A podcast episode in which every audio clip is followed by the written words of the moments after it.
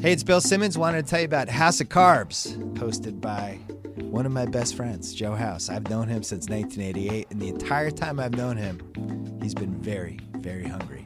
And now he has a chance to host a podcast about being hungry, all the things that make him hungry, the food that he loves. It is a podcast by the hungry, for the hungry. And it's not your typical foofy food podcast where they're talking about foie gras and all that stuff. No, no. We're talking about diners. We're talking about fried chicken sandwiches, pizza slices, best Chinese food. Everything you, everything you talk about with food is on this podcast, and with great guests like David Chang, uh, Chris Bianco, Jimmy Kimmel, a bunch of people coming up. All of them love food. Nobody loves food quite as much as Joe House. But listen, check this out. Subscribe right now to House of Carbs, wherever you get your podcasts.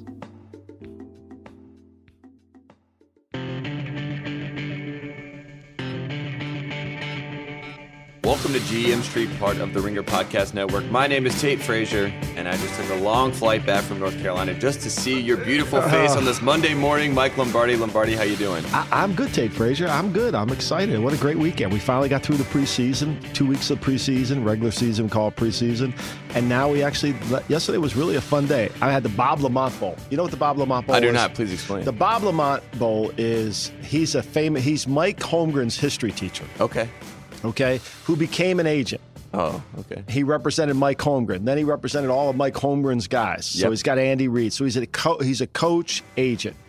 And so he represents Ben McAdoo, and he represents Doug Peterson. So I call it the Bob Lamont Bowl because basically Lamont kind of got both guys their job there. Mm-hmm. He got, because he convinced the Eagles to that, buy in on Peterson. To buy in on Peterson when they couldn't get McAdoo. Okay. So he's responsible for both franchises. So I think next time they play, he should do the coin toss. So we should blame him for the N F C East, for all exactly. that, for well, half also, of it at least. No, no, he not half of it. He has Jay, he has Jay Gruden, too. Oh, wow. So, he has Jay Gruden, wow. too. So, yeah, no, it's the Bob Lamont Bowl. It's, and he has Howie Roseman, the G M of the Eagles. It's it's fascinating.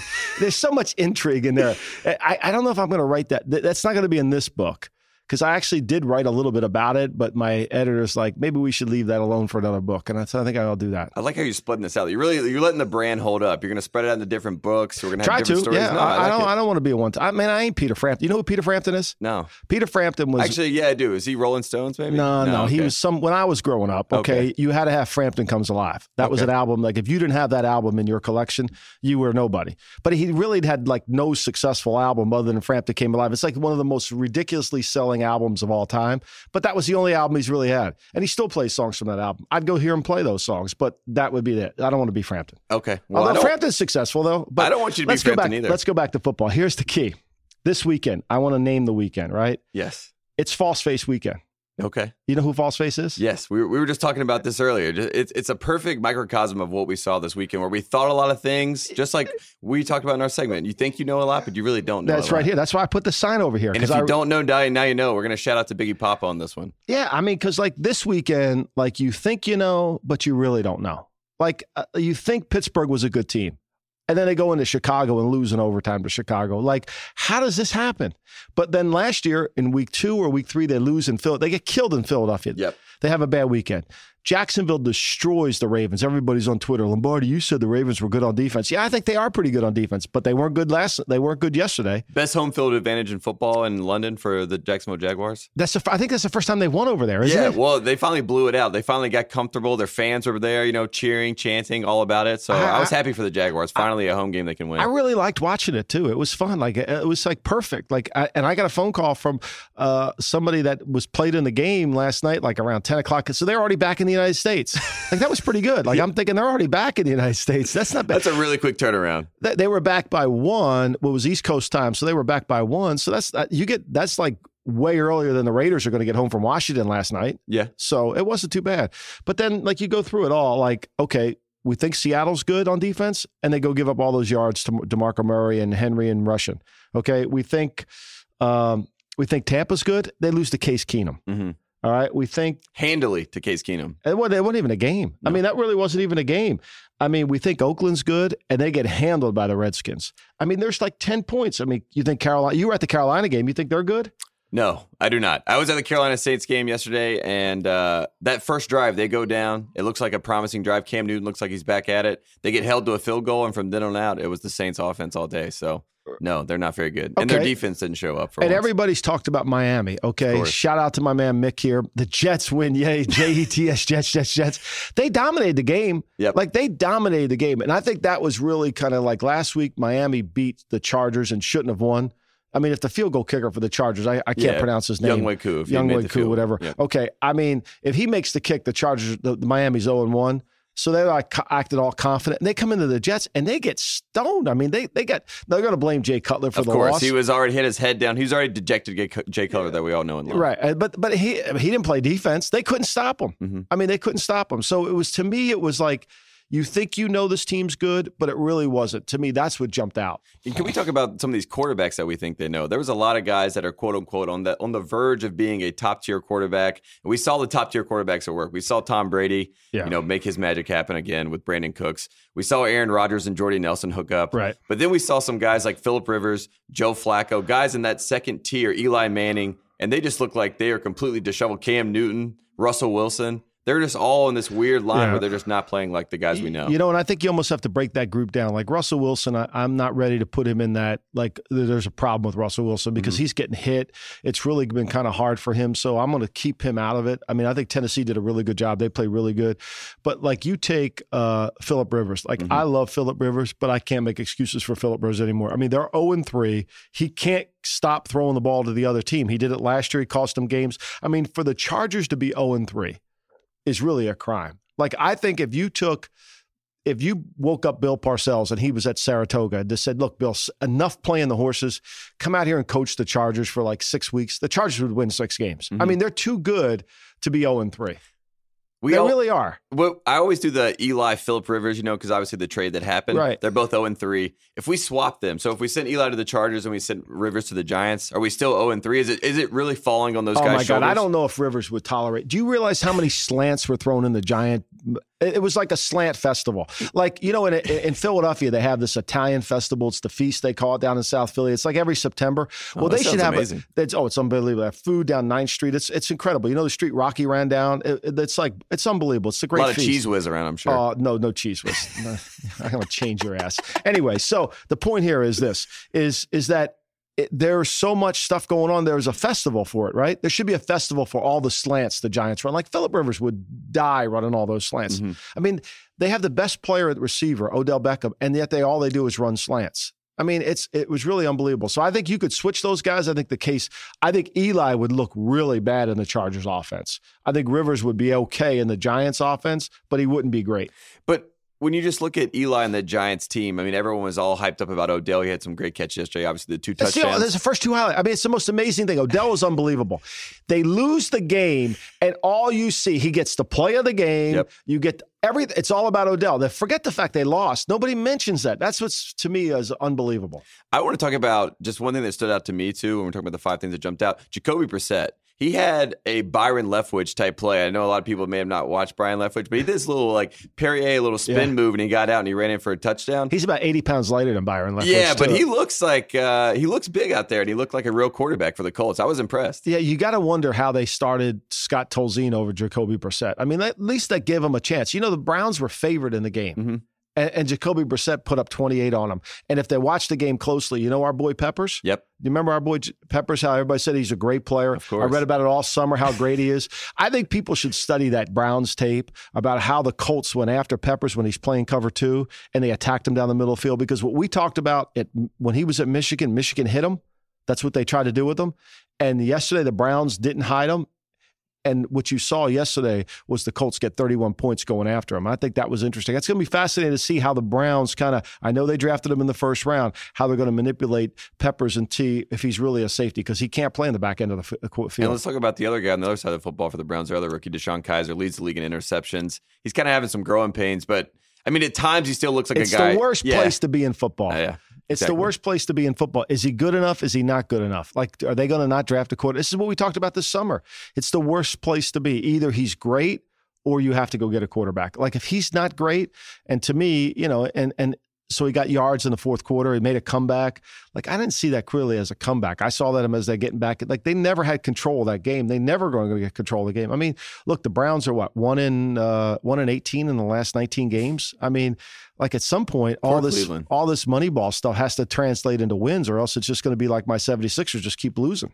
And one more team I want to talk about. Can we just talk about the Raiders? I know we brought them up earlier, yeah. but a lot of people thought that they were a team that was in the Patriots, the upper echelon of the A F C, a team that's going to compete. And they go out and kind of lay up a dud. I mean, Kirk Cousins looks great in that game. Yeah. He started the Bay Area rivalry. I can already see Kirk Cousins getting his Oakland hate out. But it fits the false face narrative. Like, I, I, that was not a Raider team I was expecting to see. Mm-hmm. Like, I, I, like they didn't play. I mean, their defense isn't good by no means. Yes. I mean, they're not great on defense. We gave them a lot of credit last week, so I think we should have tempered our expectations a little bit. Well, yeah, I mean, but that was, like I said it last week, though. The Jets had were moving the football. It's fourteen to ten until they turned the ball over at the end of the half. But when you watch the Raiders last night, it almost looked like they, you know, Cooper's dropping the ball. Mm-hmm. I mean, he he's, a tough throw, game. he's throwing checkdowns on third and eight, and he's just taking the checkdowns. I mean, Carr didn't look like he was really into the game. And then they, you know, the right tackle for the Raiders is going to be a problem all year. I mean, Marshall Newhouse is going to be where people attack.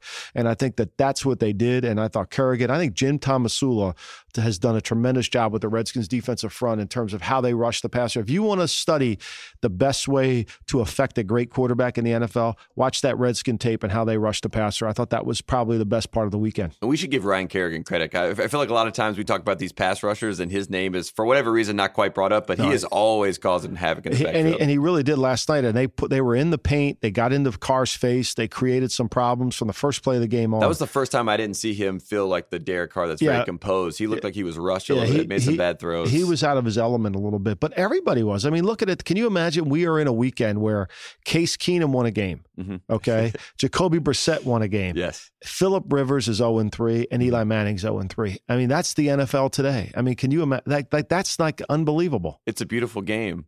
But when rules come into play, we have to talk about, I think the biggest story of the day was the the reception, the Detroit Lions. They come down thirty twenty-six. Yeah. We have to deal with a ten-second runoff. We have a, a touchdown pass. Looks like a Golden Golden Tate touchdown to win the game over the Falcons. We review it. His knee was down. He was touched down. I couldn't tell that. Did you see it as down? I, I thought it was a – when I saw it live, it I looks it was one hundred percent a, a touchdown. So but when I. they do slow it down, there is a finger on him, on his shoulder, and his knee is down. And I guess that, you know, he is a half yard short at that point. But – when the rules are coming in this much and they're like changing out, there's no way that's not a touchdown twenty years ago. It was a tough weekend for the officials in the N F L, really. I mean, that's the other that's the other part, I think, about the five things that jump out at you on the weekend, even though we gave about twenty-five things here, is the, you know, starting with the Thursday night game and the and the and the, and the you know, the the mysterious O P I call that happened, which I have no idea where mm-hmm. it was, to that call. Like, I, I get that. Blandino confirmed it up in the Fox booth. He said it was.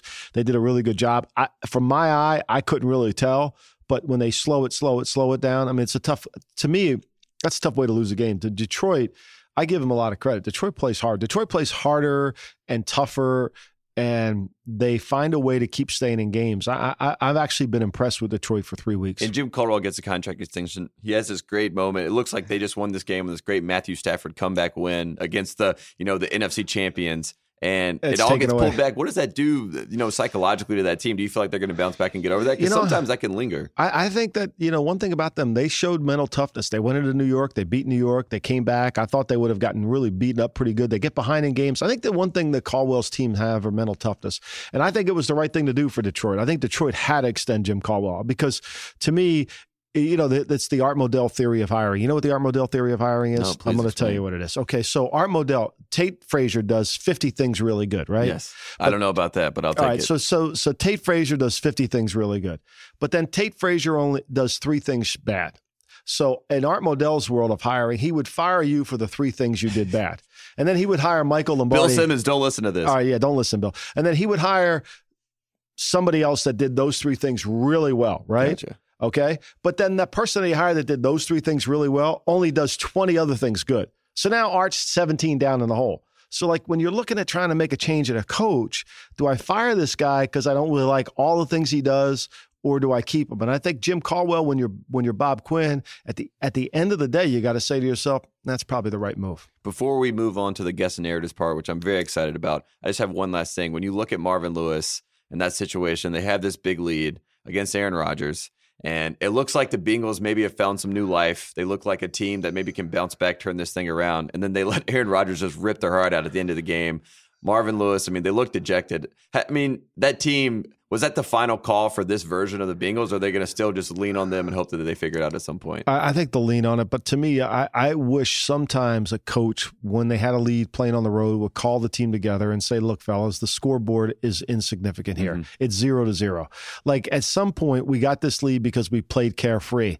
And then all of a sudden, we stopped playing carefree. And I think Tony Romo said it really well in the game. I mean, Tony was all over it. He was like, great. Yep. He was great in the sense that he, you got to come out, you got to keep attacking. You can't run the ball on first down into a strong safety blitz. I mean, you got to be able to, to throw it. You got to take advantage of your skill set and don't back off. And I think that's the separation. I think sometimes that people end up, you know, there's an old line in one of those songs that, you know, you don't count your money while you're sitting at the table. I think the Bengals were counting their money while they're sitting at the table. I think they were too. I feel bad for Andy Dalton. I do. I was really hoping I don't feel that bad was... for Andy because he could have checked out of the, I mean, Andy Dalton's colorblind. I'm convinced he's colorblind. Yes. He had three guys wide open on a play. He didn't throw it to any of them. Like I'm, he has to be colorblind. Like perhaps they should just wear orange jerseys all the time to help him. Like I, I would really recommend strongly he go for a color test because there's guys running wide open. You don't throw the ball. He just, he misses. I don't Ma- feel sorry for him. Mohamed Sanu was the worst thing when he left that team. They but they all have fell good, apart. Like, they, they have good. They they put Tyler Boyd in there. They have my man Bannister from Wisconsin. They could run him in there. I mean, the the Packers can't cover anybody. Mm-hmm. Like you could throw for seven or eight yards against the Packers anytime you want. Like why wouldn't you just do that?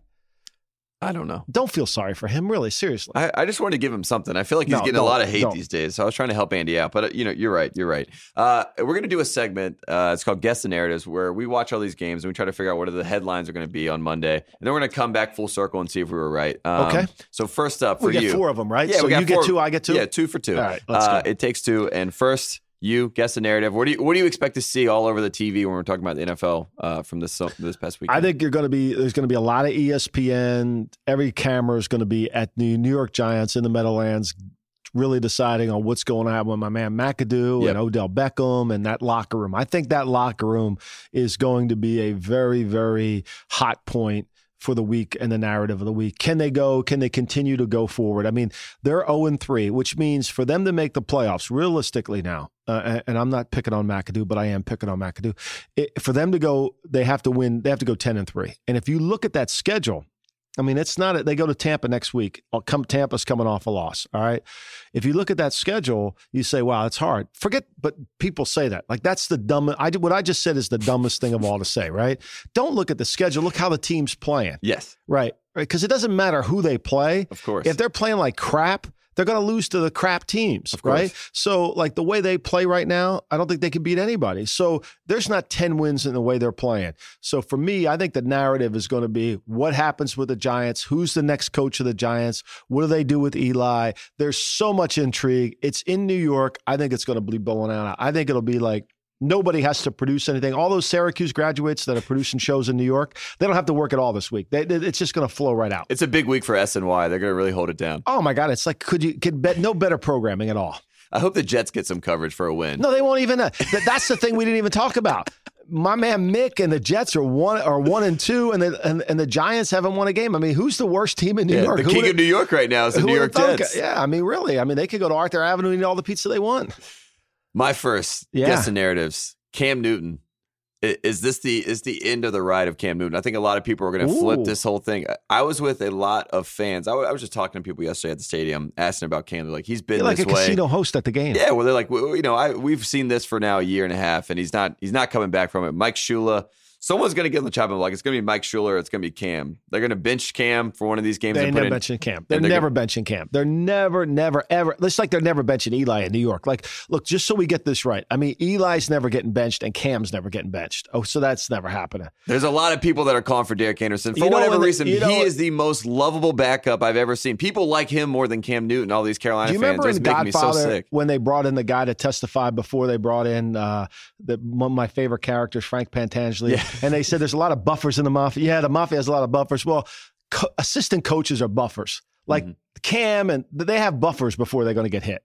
So like Cam and Eli, that's going to be Mike Shula. It's going to be Ben McAdoo, but it mm-hmm. ain't going to be those guys. All right. A lot of buffers. I hope not. They have a lot of buffers in it. I'm yeah, already ready for the full yeah, Cam Senator, Newton flip. Yeah, they're gonna, Senator, there's a lot of buffers in here. They're going to be all over that. Uh, number two, your guest and narratives for this week. I think we're going to talk about officiating this week. Okay. I think there's going to be a lot of officiating talk. I think there's going to be back to the, you know, are we making the right calls? I think whether it's the forty-niner game, whether it's the Lion game that you cited, whether it's the Von Miller play that's going to get stuck under. Did you see the Von Miller play? No. Von gets called for a penalty when he pretends he's going to help Tyrod Taylor. Oh, yes, up, yes, and yes. And then he pulls were, it back. Yeah. Like, and they I, both laughed at it. They, they were laughing at joke. each other. It was a joke. Like, yes. And they called a fifteen-yard penalty. Now, look, I mean, the Bronco fans think they had a poorly officiated game, which it probably was. Mm-hmm. But I thought Buffalo would win the game.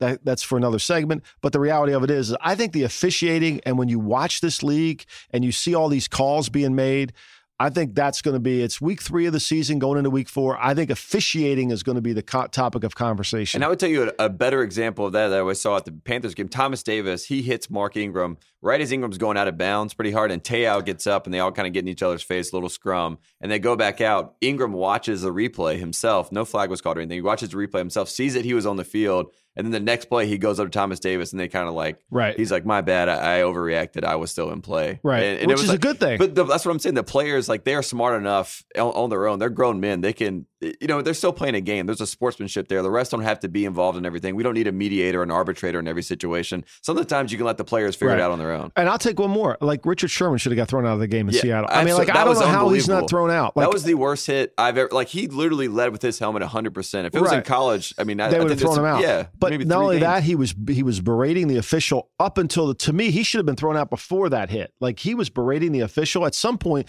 Like, when do you take the game over? So to me, I think that's going to be a conversation. Like, he's going to get fined a lot of money mm-hmm. when you're going to say to yourself, what's the fine going to do? He's making so much money. Like, if they would have thrown him out of the game, it would have impacted the game more. I think that's going to be a conversation. My last one. Yeah. The Raiders. I'm expecting a players-only meeting this week. Oh, it's too early for no, that. No, no, that's what Tate. I'm expecting. Derek Carr is going to have a... Jack Del Rio took all the blame. He in, the, in his press conference, he said it was on him. I have to prepare better. I have to get this team better. The usual coach stuff. But I feel like Derek Carr is going to call a little players-only only meeting. He's going to get everyone together, galvanize the group. It's it's a P R push. It's, it's just a story. But all these Oakland Raiders fans, they were freaking out last night. They w- where's our team? This isn't the team we thought we had, all this stuff. So well, it was False Face weekend. It yeah. was False Face weekend. I mean, that's really what it was. But I don't know if it's a little too early. Like, to me, I could see the Bengals having a team-only meeting. A Giants, definitely, I could see them having a team-only meeting probably to talk about. Do you think about, Eli goes to the players-only meeting, or he just waits like, out I don't and is like, know, give me the give Like, me the I word. don't know what you do if you're the Giants when you throw your quarterback under the bus like McAdoo did, and then you lose the next week. Mm. Like, and really, you lose to a, an Eagles secondary. And really, the Eagles played with guys at the back end that you would like say, wow. The Eagles walked off that field with a sixty-one-yard field goal. Thankfully, they Jake made Elliott. The worst play in football for the whole weekend was the Giants allowing the Eagles to get in a field goal range. Like, that was really bad. Like, if you see the spot of where Wentz throws the ball to Jeffries, like, there's no chance they should be. And if they tackle him in bounds, there's not even any attempt. Like, that was really poor. Like, McAdoo could lose his job over just that situation. I think that's the other thing. Situational football has gotten worse and worse as we go through it. Mm-hmm. I just want to say, we, we've given Doug Peterson some harsh times here. You're not going to give him love, are you? I'm not going to give him love, but I will say it was a beautiful moment. Those Eagles fans, they don't sell it. You know, they got a little they upset so... most of the time. So for to see them all together cheering, oh my again, God. And, and Ben McAdoo's hair that's slicked back perfectly, kind of like rose up a little bit. Uh, it was good. I mean, McAdoo, I, I mean, you could we could really break down that game. We could almost do a segment. You know, what's that thing we do on on where we go over movies, rewatchables here oh, on yeah, podcast? Yeah. We could do a rewatchable of the of the of the Bob Lamont Bowl. Endlessly, like left, like third and one from the one inch line, he throws the fade over there. That's incomplete. And then on fourth and one, he runs the ball. Like, the Giants lose the game because they can't score in the red zone. So anyway, so I'm I'm during the game. It's fourth and eight at like almost midfield. And, of course, naturally, your boy Peterson, he decides to go for it. Like, yeah, the Giants have no chance to really score. Like, they haven't moved the ball the entire first half, right? Uh-huh. So if he punts there, like, yeah, the you Eagles, pin him deep, and then pin yeah, him deep, they're yeah. going to go into halftime seven nothing, right? But not Doug. He's playing Madden, right? So he's playing Madden. He goes, and he wants for, the fans on his side. Maybe that's why they like him. You know? No, but that's the point I'm trying to make here. So the so Chris Carter tweets out that Doug, that's the worst call ever. Stop listening to Philadelphia fans. I retweeted it. Then people start giving me shit for retweet. We didn't, nobody in the stadium wanted him to go for it. I'm like, I didn't, I didn't say you did. I'm just, I retweeted with Chris Carter. He's at the game. Yes. I mean, he he's was here. He's live there. He's live happening. At the game. Yeah. I didn't retweet it. I mean, I retweeted it. He's there. I figured he heard what they were saying. So they were, no, nobody in Philly wanted him to do it. So even though Doug won, I think Doug revealed himself in that game. I'm hoping Doug figures it out. No chance. All right, Lombardi, before we move on, we're going to take a quick break. Hey, it's Bill Simmons. I want to tell you about the Ringer's Gambling Podcast. It is called Against All Odds with Cousin Sal, and you're not going to believe this, but it is hosted by Cousin Sal, the biggest degenerate gambler that I know. He's such a degenerate. He has three other degenerates that he calls the degenerate trifecta, and they break down every conceivable gambling thing you would ever want to gamble on. They even take you to Captain Morgan's make-believe casino, where Sal makes up props on, on all kinds of things, sports, pop culture, you name it. You are going to want to get your gambling advice from these guys. Cousin Sal, he's been a staple on the B S podcast for the last ten years. So good that we gave him his own podcast. Check it out, Against All Odds with Cousin Sal. Subscribe wherever you get your podcasts. Let's do some awards. Yeah. All let's, right. Let's do uh, the awards of the week. Yeah, the awards of the week. We're going to run them down. Uh, I right. love I love how you had this all set up. So I'm just going to go along for the ride a little bit. All right. Well, you know, in, everybody, it's got to be some kind of pop culture reference. So to me, the first one is the K G B award, the, the team that really got bluffed. Like, okay. like you know, K G B kind of got bluffed. Which you have you watched that movie? Around yes, I have. I, is that is that is that am I too old to watch that? I, no, I, I could watch that like it like I could watch it all the time. But anyway, so to me, the team that got bluffed and kind of got faked out, I think, are the Denver Broncos. Okay, I think the Buffalo Bills are good. I've said it before. I think Sean McDermott's a really good coach, also represented by Bob Lamont. So I just don't hate all of Bob Lamont's coaches. Okay, big fan of McDermott. I'm a I've been a huge fan of McDermott since the day he got there because I think McDermott gets culture. Mm-hmm. I think he gets. I think. I've never would ever said this, but LaShawn McCoy says things that I actually agree with now. Mm-hmm. Like he's bought into the whole team concept. It's I mean, his team. I love it. I love he it. got traded from Philly because he wouldn't buy into the team at all. And so to me, I thought Buffalo, if you look at Trevor Simeon's record on the road, if you look at what he's been able to accomplish, it hasn't been very good. I think Buffalo beating Denver there, to me, was a shocker. They, play, they played their hand. It was really well done. And I give Buffalo the K G B award. I was really impressed with Tyrod Taylor and the, the way that McDermott runs. Tyrod is a guy that's always been a bootleg quarterback in a certain right. way, but when he's out in space, it's like Russell Wilson. They play in a very similar style. He looks like he is in complete command of that offense, and he's fun to watch. And they're a scary team when Tyrod's playing like he did yesterday. Look, they could be undefeated. If you watch the Carolina game no, closely, they, if you watch that game closely, I mean, if they hit, if he hits Zay Jones over there on the sideline, they're going to be undefeated. I think this Bills team, everybody's talking about Miami. I think the Bills team is going to give the Patriots trouble. I think they're going to give everybody trouble. I think they're really well coached. They have a really good culture. I think they're building something bigger than what everybody sees. I think they're sneaky good. I, I like Buffalo. So to me, I think Denver got duped. Denver, to me, got K G B. They got a, they they saw a hand they went all in on, and they couldn't win. Congrats to the Denver Broncos on winning yep. an award this yep. week. And then, of course, I got to give another award to my uncle Fred Palermo, who's basically the architect of the Cheesecake Factory menu. Mm-hmm. So Fred Palermo believes that not you know you can't go to a restaurant that has too many things on the menu because they can't cook them all good. And I think that Jacksonville deserves the Fred Palermo for running the reduced menu, the the beaten Baltimore in there, you know. Check down Blake Bortles was really good yesterday. It was a Blake Bortles special. I was, it was really a happy Blake for him. Bo- I mean, people are tweeting me, now do you think he's a good quarterback? Well, yeah, if he can throw checkdowns the whole game, sure, he looks good, you know? And, and they, they did that a really, defense is something else, too. They did a really good job. And and to me, Baltimore losing Yonda, we talked about it last mm-hmm. week, that was revealing. But I think the Fred Palermo Award this week goes to Jacksonville. I think they really deserve it. I would have never thought that the Jacksonville Jaguars would have won an award in the first week we do awards. So I'm very proud of Jacksonville for overcoming that. I mean, Great look, they, they dominated the game. It wasn't even a game. I mean, like I was walking the dogs. That was the other thing about it. It was really good. Like I took Bella and Lana out for a walk with the game in my pocket. Like mm. I could listen to it in my thing. It was it was remarkable. And I had to, I could actually watch like if there was a play. So I'm streaming. So I'm walking down like that path along the beach, you know, mm-hmm. and I'm and I'm looking. I'm like, there, you know, I can see that. I mean, well, how good is that? That's like, a life. That that's really pretty good. As Bill Parcells would say, it would take a lot of that to kill you. It would take a lot of that to kill you. I like that. It would take a lot of that to kill you. All right. So and then what's the third award is? If you don't know, now you know. The notorious award of the weekend. Let's let them know. You now know that the Giants are done. Okay. You now know we that. Should say historically, teams that have started oh and three, only three teams have made the playoffs, and it hasn't happened since nineteen ninety-eight.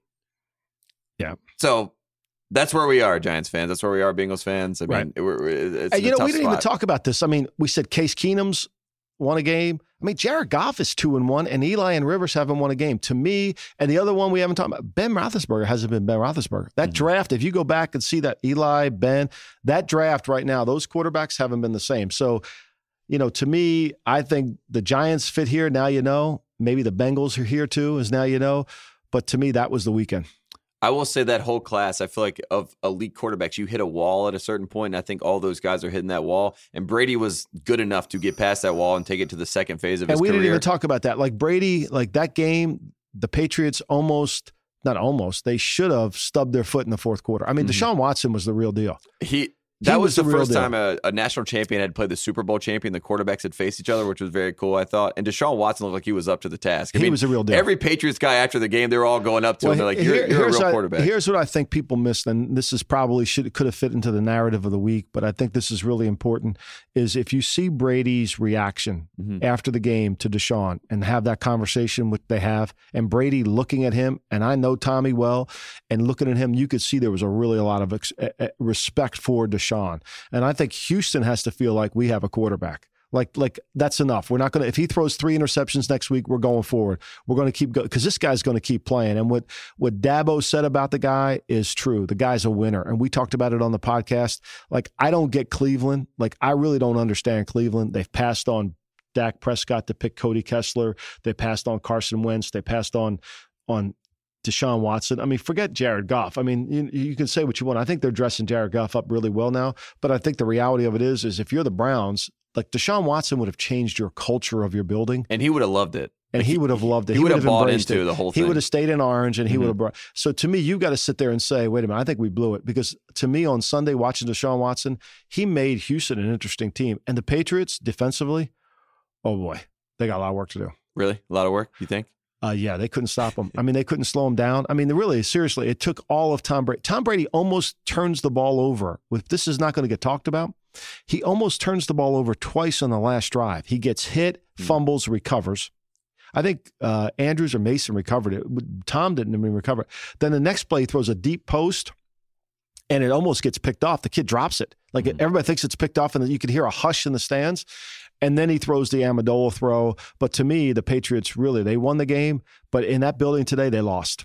I would say Bill O'Brien was so visibly upset at the end of the game. It was like the little brother playing his big brother, and he had a lead, you know, going into the final game. They were playing like a best of seven series back in the backyard, and then you throw it away. Like, he was very upset with himself, but it made me believe that because Bill O'Brien's been waffling on who's his guy and the, with the Texans, yeah, the no quarterback. Yeah, I feel like he's really surefire that Deshaun Watson is guy, because even after the game, he was very upset and he was like, we should have won that game. So no, they they should have won. And I mean, I think to me, Deshaun Watson proved all the accolades we gave him this spring about how good he is. I think Deshaun Watson's really good. I think Deshaun Watson's going to keep getting better because Deshaun Watson, human being, as a person, as a leader, I think he's going to change that Texan team. They just got to get better on. They had nobody in their secondary. And I think that was the real issue of the game. I mean, they couldn't really cover.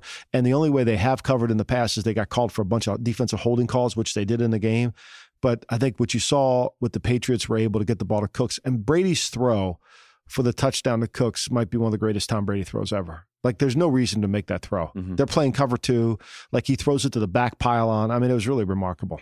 He Brandon Cooks looked like the real deal yesterday. So he did. He really figured it out. Uh, final award, the Paul Newman Award. Yes. No, I'm just kidding. No, I, I love Paul Newman. That was a joke. I love Paul Newman too. I love but Paul Newman. You know that most people my age think Paul Newman is just a guy that makes like dressings and stuff like that, like in a grocery store. The great one of the greatest books I ever read was Paul was Paul and Me by A. Hockner. It's uh-huh. fascinating, and how he discovered The, the the salad dressing. He made it in his barn in Greenwich, Connecticut, just kind of messing around with it, and all this stuff he's done for charity. To me, I love Paul. I, anytime there's, you watch this thing? What do you mean? Oh, no, no. Have you ever seen any no, of his I've movies? Never seen it. Well, I've seen some of his movies. I haven't seen Sting. You should take like a weekend and just like walk, watch all of his, all his movies are good. They're great. His Honey Mustard's great. They're all, uh, everything's good.